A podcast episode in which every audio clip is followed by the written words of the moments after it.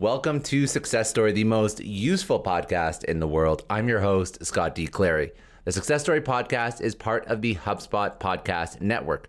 The HubSpot Podcast Network has incredible podcasts like the Martech podcast hosted by Benjamin Shapiro.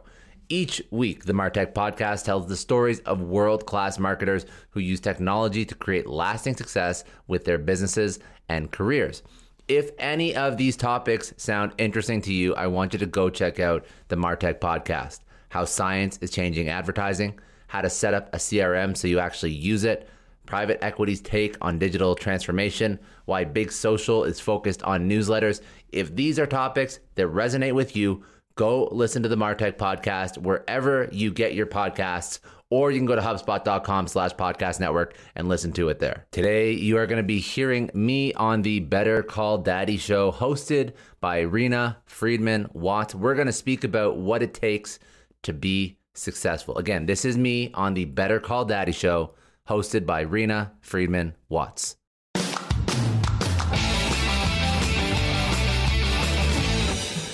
Welcome to the Better Call Daddy Show.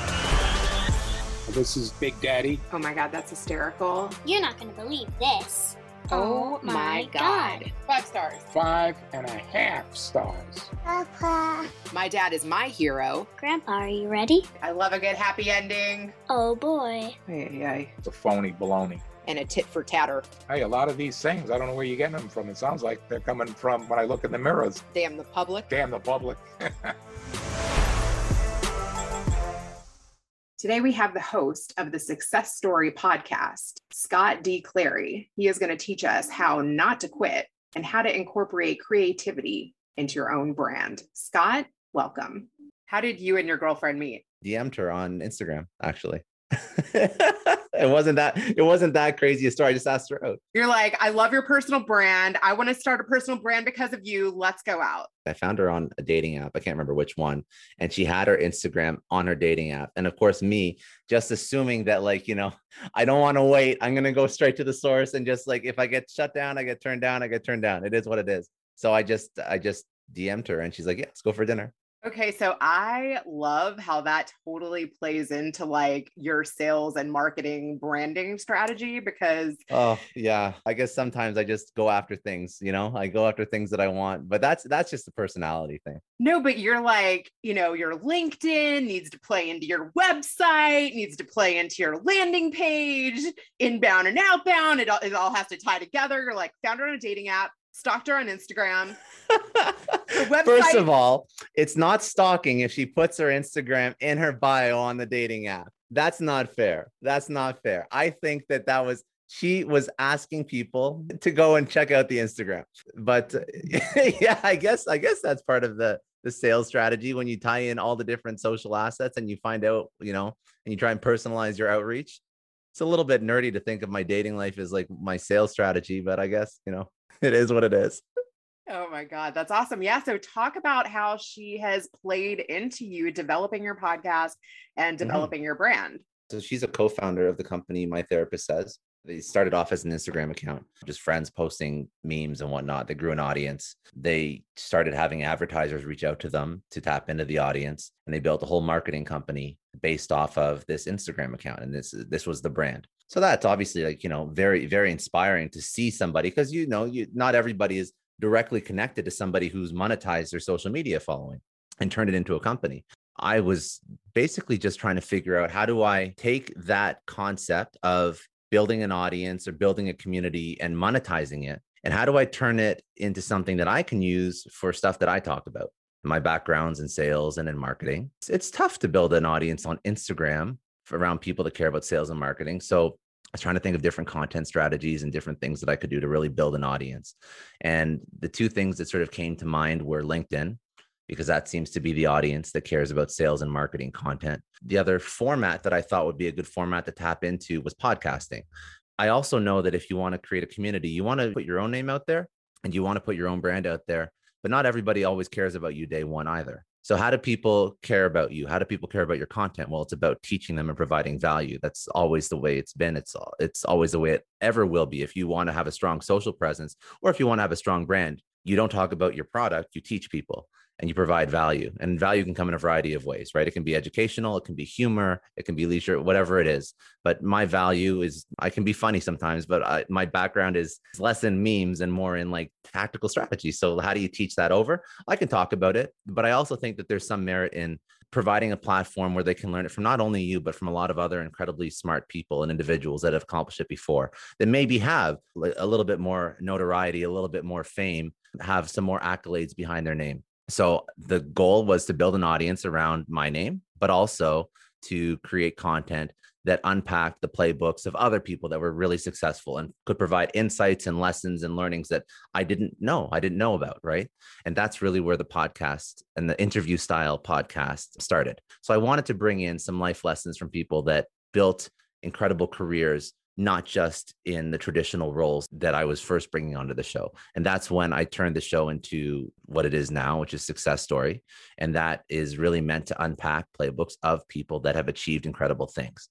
So there's going to be personal lessons there's going to be professional lessons there's going to be you know wins and losses and highs and lows there's going to be all that stuff that's going to show you the general traits and as well as some tactical strategies that it takes to get to what success is in respective fields. And I'm hoping that you can draw out some lessons from those people and apply it to your own life.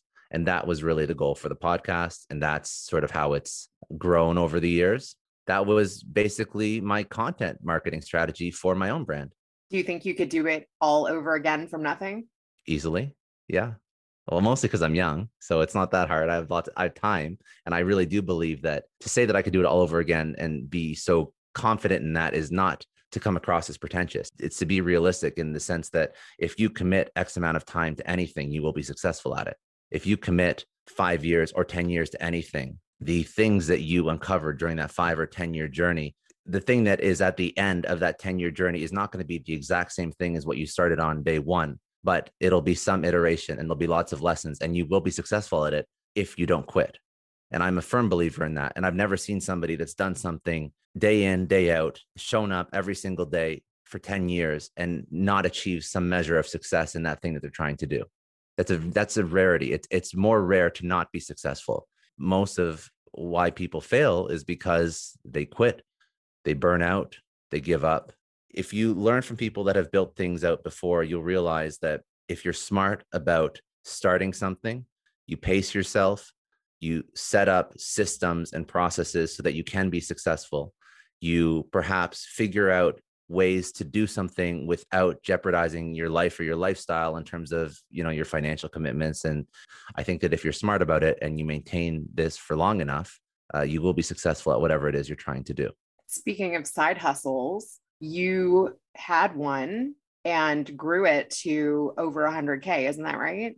Yeah. So now the podcast, and I also write a newsletter. So the podcast and the newsletter make over 100K, and it's all in ad dollars right now. So it's advertising revenue. And that was just through building the audience. And that's the model that I saw from my girlfriend. I saw her do it with my therapist says.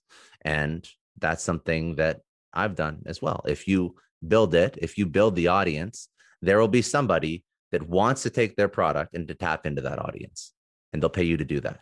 I'm a firm believer that everybody should build some sort of audience or some sort of community. And even if you don't need to tap into it day one, you should start building a community around what you enjoy doing so that you can leverage that in the future for something. If you want to expose that to an advertiser, if you want to start a new project, if you want to start a company, if you want to write a newsletter, post a podcast, you will have a community there that is a fan of you. And whatever you launch against that community, you will have immediate exposure to basically a group of fans that like your content, like who you are, and want to consume more of what you create. And that's why I think that everybody should be building out their own personal brand on social media.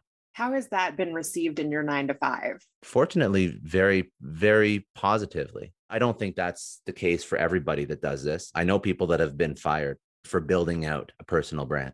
Selfishly, I wouldn't work for a company that doesn't want me to do it.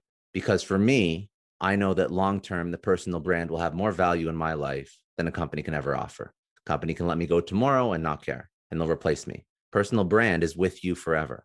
Now, I would also make the argument that I use my personal brand for my company. So I get invited to podcasts. I get links to my LinkedIn that's displaying my company where I'm working. I get conversations with decision makers all the time because of my brand. I get asked to speak at conferences about things that I'm doing in my nine to five. And all of that benefits the company. I definitely have a little bit of luck because what I speak about is sales and marketing, which is what I do in my nine to five, anyways. Now, if I was doing something like an off color humor account on Instagram, maybe they'd have a little bit more issue with it, or like a highly politicized podcast or something. I'm not saying that that's easy to do. And you have to be, you know, again, you don't bite the hand that feeds you ever. But for me, if I'm building something professional and I believe in it and I think that it adds value to myself as an individual as well as my company, I don't think you should ever have a problem doing doing it. And I also don't think the company should have a problem with you doing it. I think that's the future of of marketing is to have people within companies that do have strong positive personal brands. And I see that companies that are really leading the way all have evangelists, all have people that speak quite openly in public about what companies are doing. You look at Salesforce, you look at one company that does this quite well is gong.io. All those companies, they have very vocal employees that are building their own personal brands. Have you encouraged anyone to start a podcast? Yeah, a lot. Not many people do it though. So right now in my nine to five, and this is something that we should provide a little bit of context people that are listening. So everything that I do in my side hustle, I make some money in the side hustle as we discussed, but I still work full time. So I still lead a sales and marketing team. I'm a big fan of, of social selling, meaning that in an outbound sales sequence, you or when you're ever selling to anybody, you're going to be setting up campaigns that are going to be emailing people, calling people. And then the third is usually just sending them messages on LinkedIn. That's like a traditional outbound sales. What you should be doing is you should be posting content about what your product or service is. You should be speaking publicly about your industry and you should be promoting and talking about content that's teaching, educating, helping people that could be your potential buyers. So it's not just adding on LinkedIn. That's not social selling. That's just reaching out to people on LinkedIn. I think the other bonus piece of that is to be building your own brand so that when people see your message from LinkedIn, they're checking out your LinkedIn profile, they're seeing who you are, they're consuming your content, you're building a level of trust with that person before they even speak with you. I think that that's what social selling is. And that's what I always, always, always recommend people do as a sales rep, as a marketer. I think that everybody in your company should do it, but very few people are comfortable doing it. So I've encouraged it with everybody who I've worked with, but I think that it would only help people in their job if they did it more because I think that it allows your customer to have a level of trust, like I mentioned before with you, before they even jump on a call with you, which I think is that's something that's hard to achieve, but I think it's important. Have you made deals through your podcast? Yeah, I have. It's mostly just because I used to interview sales and marketing leaders. Like it was just basically the podcast didn't mean to function as a sales tool, but it, you know, when you do these podcasts, like in the in the couple of minutes before you hit record or after, you just start riffing about what you do. Especially when you've spoken to this person for an hour already or whatever. Now you've sort of gotten to a level where you're like you're trusting each other, like you you've now spoken to each other in real life for about an hour so now you're just casually talking. Now you've already broken down any walls, any, you know, psychological barriers that that person would have. And it just, whenever I speak about what I do, sometimes that's a solution. Like we were selling streaming software and some other software that helped companies basically engage with their audiences over live broadcasts and live streamings, like pulling in audience engagement and whatnot. And some people need that. So when you start talking about what you do in your nine to five, yeah, sometimes they're like, yeah, I'll check that out. And that's actually lead, that's led to some deals, but that's not been the objective. But I mean, it just so happens when you're speaking with all the people that would potentially buy your software and you have a great rapport with them after the hour long podcast or conversation, yeah, some of them do want to buy your stuff. Do you have on people that have big followings just to up your numbers? I think that that's pretty normal. I think that you do look for people that have a following because that's a really strong podcast marketing play. So, yes, you look for people that have larger followings. I still want them to be able to teach something in the show. So there's times when there's people with large followings, and I usually try and do like a like a little bit of a pre-screen or just like a back and forth, either a call or an email, and they're not a good fit for the show and I've kept them off. It's not all about exposure. There's enough people that have great stories to tell or things to teach that do have audiences. So I think that it's a mix of trying to find people that fit what I'm trying to bring out in a guest on the show for my audience, combined with the fact that they have reach.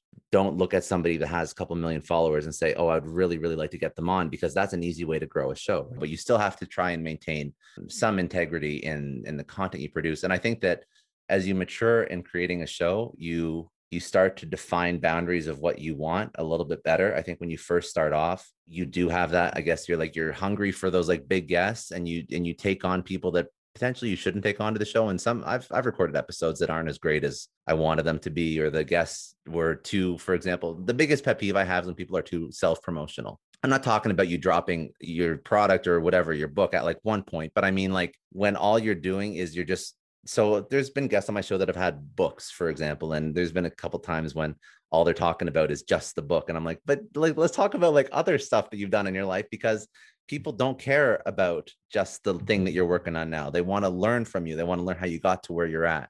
Nobody cares about me. As ruthless as this sounds, people just care what I can do for them. If you want your content to be great, it has to be teaching somebody something. And if you're teaching somebody something, and make it so that it's easy to consume and easy to action. Have you stretched at all the theme of your podcast? Like, had people outside of sales and marketing? So, I did that on purpose. Me, as somebody who's worked in sales and marketing, when I listen to podcasts, I don't just listen to sales and marketing leaders. I like to learn from other people. So I like to learn from executives in other industries. I like to learn from people who have succeeded in finance or entrepreneurship. Even like uh, you know a big category that i love to learn from is like athletic coaches because they have a lot of lessons around teamwork. Like that's not a sales and marketing individual. You can be damn sure they have a lot of lessons that you could apply to your life. And i think that that's actually what makes a more well-rounded professional if they do have multiple sources of, of learning. One thing i heard you talk about too is that you come from like a law enforcement slash law mm background family. What have you learned from that? I guess in career lessons, I've learned that outside of government, I feel like there is no difference in the amount of risk for working for a private industry versus working for your own business and starting your own business. I think the government is relatively safe and very secure, but I feel like the government jobs where you have a pension and you have security and you have all this time off and sick leave, I feel like that's not the norm for many employers in 2021. So I feel like a lot of people have this false sense of security when they're working for a company when they could be let go or furloughed tomorrow.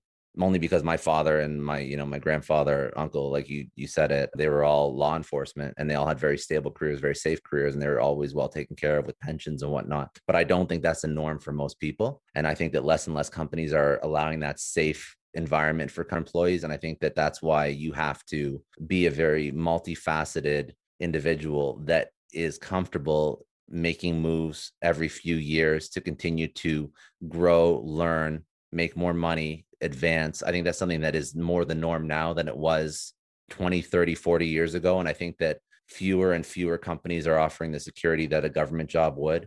So, you know, to dovetail from that, because fewer and fewer companies are offering that job security, I think it's important for people to, this is again, bringing it back to personal brand, building something that they can take with them after the company lets them go. And that's in my mind what a personal brand is. A personal brand may not be used to start a podcast, the personal brand may not be used to build an audience to you know you want to write a newsletter and get ad space for that newsletter. But if you have a strong personal brand for example how many more people are you connected to that can offer you a job? How many hiring individuals have seen your content? And the second you put out a post saying hey you know i was just furloughed how many people are going to reach out to you saying i have a potential opportunity for you because you put yourself out there again and again. I still get job opportunities on linkedin and i'm not looking for jobs all the time even if you don't want to build a podcast, you don't care about having hundreds of thousands of followers, even building a personal brand where you put out content on some sort of regular cadence will give you more opportunity. What did your family think of your career trajectory? They were all very supportive. I definitely like an ugly duckling because whole family is in government. So working in tech, it's a little bit outside the norm and it was more just like are you happy? Really? Are you happy? Are you you know like you know are you making are you making okay money? Are you happy? And they never really worried about me mostly because i just figured stuff out. If i wanted to do something i would find the pathway to do it you know reverse engineer the steps that it took to get there and figure it out. And i've always been like that. So they were never really worried about me. Yeah, I heard you say that you define success as freedom. i think many people do. I think that's the most common answer i get when i ask that question because i ask that question all the time on my show. Like i work a lot right now. I don't have any amount of freedom in my life yet. I, I work you know 12 hour days but i think that I, I have the goal. I have the end goal of being more free and by free i don't mean not working. I just mean working on only things that i enjoy working on. And i don't think i would ever want to stop working because i think honestly i think that's when maybe not day one but i think that's when people unfortunately i think that's when they die. I think when they stop working they stop have anything to live for i see people who stop working who retire deteriorate so quickly. It may be physically it may be mentally but i see them deteriorate. And i think that the way that we've set up the system of work and then look forward to never working again and then you know we shut off at 60 70 80 whatever that is and we just do nothing i don't think that's a smart way to live our lives i think it's important to have passions and to have purpose I heard you say on another podcast that you have paid for promoting your podcast by like buying followers in cheaper markets. hmm yeah. This is the strategy that I learned from Brendan Kane. And he wrote the book called Million Followers or something like that, or A Million Followers. Anyways, the strategy is as follows If you want to build a follower base, you can obviously do it with organic content, but you can also do it with paid ads. So, what you can do is you can run a paid ad campaign. And when you run a paid ad, like an ad campaign on Facebook or on Instagram, the campaign can be to follow you it can be to actually follow you. That can be the call to action, the CTA, as part of the campaign. Now, generally, that's a very expensive thing to do if you're trying to get North American followers. Because if you're running a paid ads campaign, what you have to do is you have to, first of all, come up with a best possible version, like almost like a, a thesis of to, as to what your audience is and then to run a campaign against that audience and hope that it converts. And usually you have to spend a lot of money to test whether or not that audience is the right audience. And you don't usually get it 100%, you know, the first time. So what you can do is you can run a campaign against smaller markets. This is getting a little bit more like tactical marketing. So I hope that's okay. But you can run a, a paid ad campaign against smaller or less expensive markets, meaning anywhere in the Middle East, it costs less to basically get your ad in front of more people. So what you can do is you can test your campaigns against cheaper countries. And I can gain a follower in a cheaper market for about one cent per follower if I'm running a paid campaign, if I optimize a campaign. Now I can either keep that running and get a one cent per follower conversion. Or what I can do is I can take the learnings and the data from those campaigns, and then I can use them to basically inform my North American campaign and really drive down the cost of my paid ads in North America. The other part to that strategy is there hasn't been a day in roughly three plus years where I haven't been running paid campaigns. I constantly run paid campaigns. Now, sometimes it's for a desired business objective. Like sometimes it's to swipe up and listen to an episode of a podcast, but sometimes it's just to follow me because the thesis is even for a dollar a day, you're still getting in front of a couple hundred people that would have never seen you before. You know, you want to talk about like entrepreneurial lessons and Yeah. and and longevity and sustainability in your side hustle. Well, the reason why I can do that and I didn't have to worry as much about, you know, like nickel and diming for 500 bucks for 10 shows is because I kept the job. Like I did that on purpose. Yeah. Could I have just jumped in and just, you know, been eating into my set? Yes, I could have. So what could have happened? Well, if I didn't close those sponsorships, then all of a sudden now I need to go get a job and now I'm depressed and now I have to kill my side hustle and my podcast, right? Because I didn't, because in my mind, it didn't succeed. And that's why people fail. So when I say do anything for 10 years and you'll succeed, it's because don't put yourself in a position where you're forcing yourself to quit. That's where a lot of people have the wrong version of entrepreneurship in their head and they feel like they have to go all in. My position is build systems and processes that allow you to build a side hustle while maintaining a job so that you do not stress about money from your side hustle. Make money from your side hustle, but don't stress about it. And if you don't stress about it and you continue it on for long enough, there's a very good chance that it will be successful. I want to talk about your most current success of like your nine to five. The company that you're at, you Mhm. helped, you know, you witnessed them becoming acquired, right? Mhm. So the company was just acquired about a month ago now. So that was exciting. It's the second company that I've been working at that has gone through an exit event. Obviously, it was great for the team, for the founder. We did two things really well. The company is a was a mostly a self-serve software company. So we doubled down on on demand generation, basically content marketing and paid ads to drive traffic towards the self-serve portion of the business. There's like a regular SaaS product or software product where people can sign up on their own. They don't talk to anybody. But then I also help the company move up market and sell to larger enterprises and larger businesses. So to sell larger solutions. And we did that for two years. I want to know who has told you no. I would say so in a sales context, people tell me no all the time, but it's sales, which is it's part of the job. In a podcasting context, I usually get two versions of no. I either get a no, I'm too busy and we'll reschedule in the future, which is actually quite usually quite honest. Like they're they're usually just too busy, or I just won't get a response, which is a no. I think in like the first 15 episodes, I had Guy Kawasaki, Anthony Scaramucci, and Grant Cardone. But that's in the first 15 episodes. Like that was very early for the traditional podcast guest booking life cycle. I just asked because what's the worst they can say? They can say no. And I, guess coming from a back, you know, you mentioned something before that was interesting. You said how you got your girlfriend was like funny because that's how you, you sell. I think everything I do comes from having a sales background and just understanding that if you don't ask, you don't get. And that is the number one thing that, you know, if anybody could take anything away from this talk, like just do more, take more action, ask for more help, and you'll be amazed at how your life will turn around. Have you asked her to marry you yet? No, not yet. Well, because I want to do a proposal, like a nice proposal. That's cool. So Is there anything that you would like to ask my dad? he's had a long life, he's had a successful life. And I wanted to ask him the question I ask everyone on my show, if that's okay. So I wanted to ask him what success means to him. That's very on brand. Yeah, I thought so. But I also thought it was good. I like it. I like it. What's really funny is I heard you say that you, you know, over prepare for your interviews. I try. I didn't I didn't over prepare for this one at all. When I do them on my show, I try and over prepare.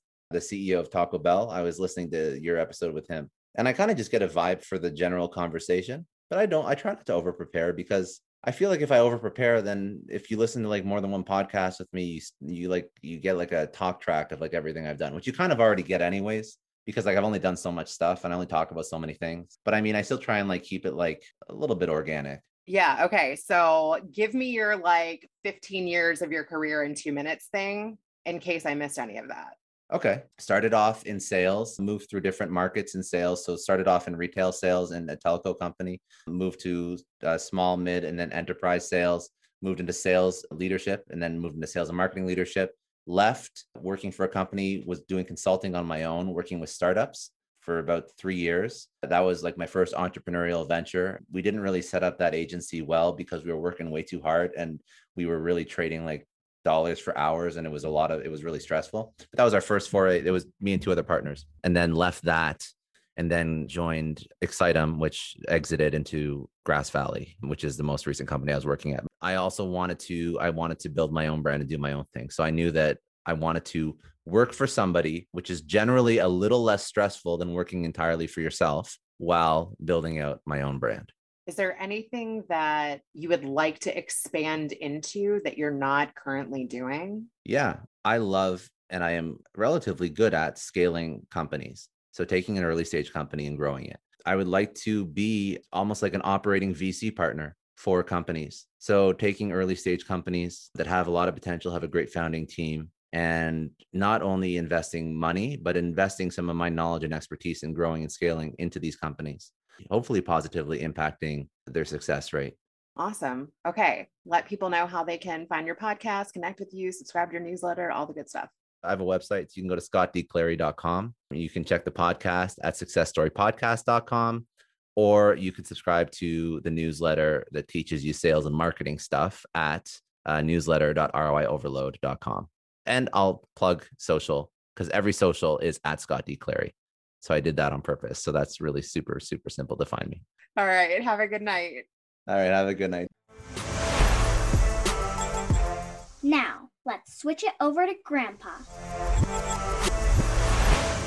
This is a very interesting episode you had, and the timing couldn't be any better after our earlier conversation. What Scott Clary is doing is giving you an idea that part of his being, part of his essence, is his podcast. And it's really being able to have his own brand to keep some of the pressure off of himself. Why a lot of podcasts fail is because obviously everyone is trying to monetize if you're running a show or you're going to put that kind of effort in it because it becomes not only your expression, but it becomes like a job. But if it's not a job where you have to have the money and you can keep your day job and use this as a side hustle, what happens? You can actually have them interact and it can help do both, where it's good for your business, it's good for your own self being and self worth and expression. Isn't that what your podcast correlates as well? Is that you have a message just as he as his message is, is that you're trying to give people a voice, but also where there's lessons and wisdom that can be developed from it, where you're actually helping teach people and giving other people a platform to express themselves the same way. He's been able to get business in his marketing and his sales where they become intermingled. And you're able to do the same thing. You're able to use your podcast and your marketing skills and your internet skills to not only help yourself with your show, but also where you're able to do this for others and where you're able to have other resources where you don't have the pressure to have the show be its entire entity and have to be financially supportive of it or it fails. And this is the other interesting part of this story is that people give up or get frustrated or quit because just like anything in life, you have to continue to work at it. You have to continue to nurture it and put in the time and effort to see the thing grow and progress. You, you can't rest on your laurels. It needs constant attention and work if you want to have the kind of progression in life on anything. And isn't that an interesting question? What is success? Is it how much money you make, or is it your progression and development and being able to ascertain that wisdom rating that we've talked about before, where you actually become more knowledgeable, more progressive in your thinking, and more understanding, where you're able to actually be a light or an example to the world and yourself and your family and the people around you that you really care about. Isn't that really what success is about? See why you're my co host? See why I picked you to do this with me? Pretty good. You got a pretty good sidekick here. And this is why your show is important and why you spend the time and effort in it because it makes you who you are.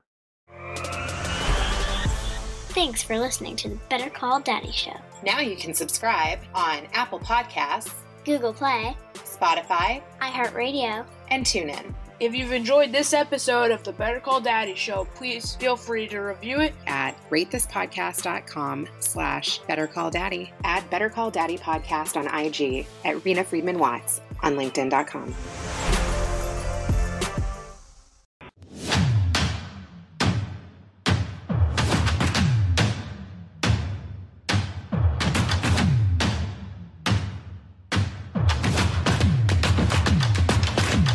I know a lot of entrepreneurs listen to this show, and NetSuite has been a huge supporter for entrepreneurs, for business owners, because there's one thing that we all know business is about making money and it's about your bottom line. And the less you spend on the nuts and bolts of running your business, the more profits you keep. But these days, everything is costing more supplies, people, shipping. It squeezes your margins, and I've been there, juggling multiple systems for finance, inventory, you name it each with its own costs and its own set of headaches. That's why I made the switch to NetSuite by Oracle. It's changed our company. Think about it. NetSuite is one of the top financial systems out there. It puts your whole business on one platform accounting, finance, the works, one data source for everyone. There's no more mismatched info. And because it's in the cloud, it slashes your IT costs. No more servers, no more updates. Just access NetSuite from anywhere. With one integrated suite, your overhead drops big time. And here's the real win efficiency. Everything's connected in NetSuite. Costs are ridiculous lately. Find a proven way to reduce your expenses and get better performance out of your team. It's a no brainer, and that's what NetSuite offers. Over 37,000 companies have figured this out already. You have to join them. Right now, through to April 15th. NetSuite's got an incredible, flexible financing plan. Check it out and see the savings yourself at netsuite.com slash Scott Clary. That's netsuite.com slash Scott Clary. I don't know about you, but the idea of being harassed, scammed, or even worse, all because somebody found my personal information online, that's terrifying. Our political opinions, our addresses, even stuff about our families, it's out there for anyone to grab. And did you know that data brokers are allowed to sell information on over 98% of Americans? It's scary stuff. That's why I've partnered with Delete Me. I personally use Delete Me. They're a big friend of the podcast because I put myself out there online. So safety is a huge concern. It's really scary how easy it is to find someone's details and information, but Delete Me creates a layer of protection that we all need. You tell Delete Me what you want gone, and they make it disappear from those sketchy data broker sites. And Delete Me doesn't stop. They constantly monitor the web to keep your information off those lists. It's like having a privacy watchdog that never sleeps. You need to take control of your data and keep your private life private by signing up for Delete Me. They're giving a special discount for all Success Story podcast listeners. Get 20% off your Delete Me plan when you go to joindeleteme.com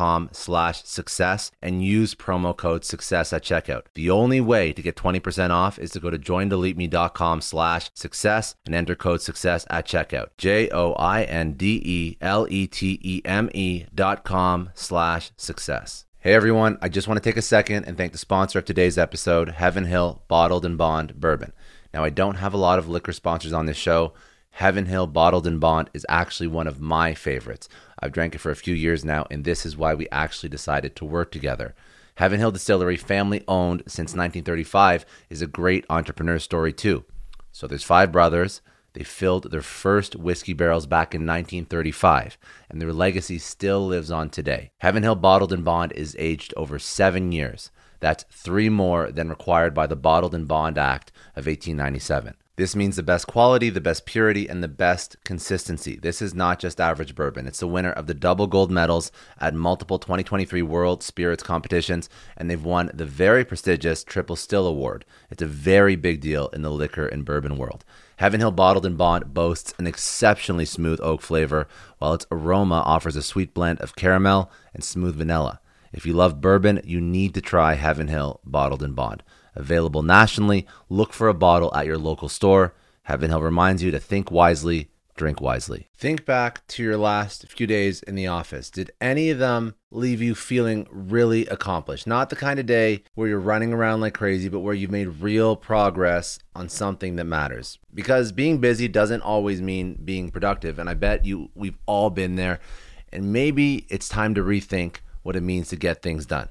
Today's episode is sponsored by Belay. And what they help you do is instead of getting sucked into emails and to do lists, they help you delegate tasks and focus on big goals. They can connect you with top notch US based talent who are ready to take on those time consuming tasks that bog you down. Let's be real, there are way more important things you could be doing than bookkeeping or wrangling a packed inbox. They have virtual assistants to handle all of those pesky administrative tasks or accounting professional to take care of all your financials. But here's the best part you don't have to waste weeks searching for the right person. Belay's personalized matching service works quickly, sometimes matching you with the right talent to take stuff off your plate in under a week. Are you ready to try a different way of working? Check out Belay's list of the top 25 things you can delegate to a virtual assistant. It might just change your business and your life. Text success, that's S U C C E S S, to 55123 to get the list and to start transforming your to do list with Belay. Thank you so much, Indeed, for sponsoring Success Story. For all business leaders out there, Indeed is a lifesaver. See, we're always driven by the search for better, but when it comes to hiring, the best way to search for a candidate isn't to search at all. Don't search, match with Indeed. If you need to hire, you need Indeed. Indeed is your matching and hiring platform with over 350 million global monthly visitors, according to Indeed data, and a matching engine that helps you find quality candidates fast. You're going to ditch the busy work and you're going to use Indeed for scheduling, screening, messaging so you can connect with candidates faster. And Indeed doesn't just help you hire faster, 93% of employers agree Indeed delivers the highest quality matches compared to other job sites, according to a recent Indeed survey. Leveraging over 140 million qualifications and preferences every day, Indeed's matching engine is constantly learning from your preferences. So the more you use Indeed, the better it gets. Join more than 3.5 million businesses worldwide that use Indeed to hire great talent fast And listeners of this show will get a $75 sponsored job credit to get your jobs more visibility at indeed.com slash Clary. Just go to indeed.com slash Clary right now and support our show by saying you heard about Indeed on this podcast. Indeed.com slash Clary. Terms and conditions apply. If you need to hire, you need Indeed.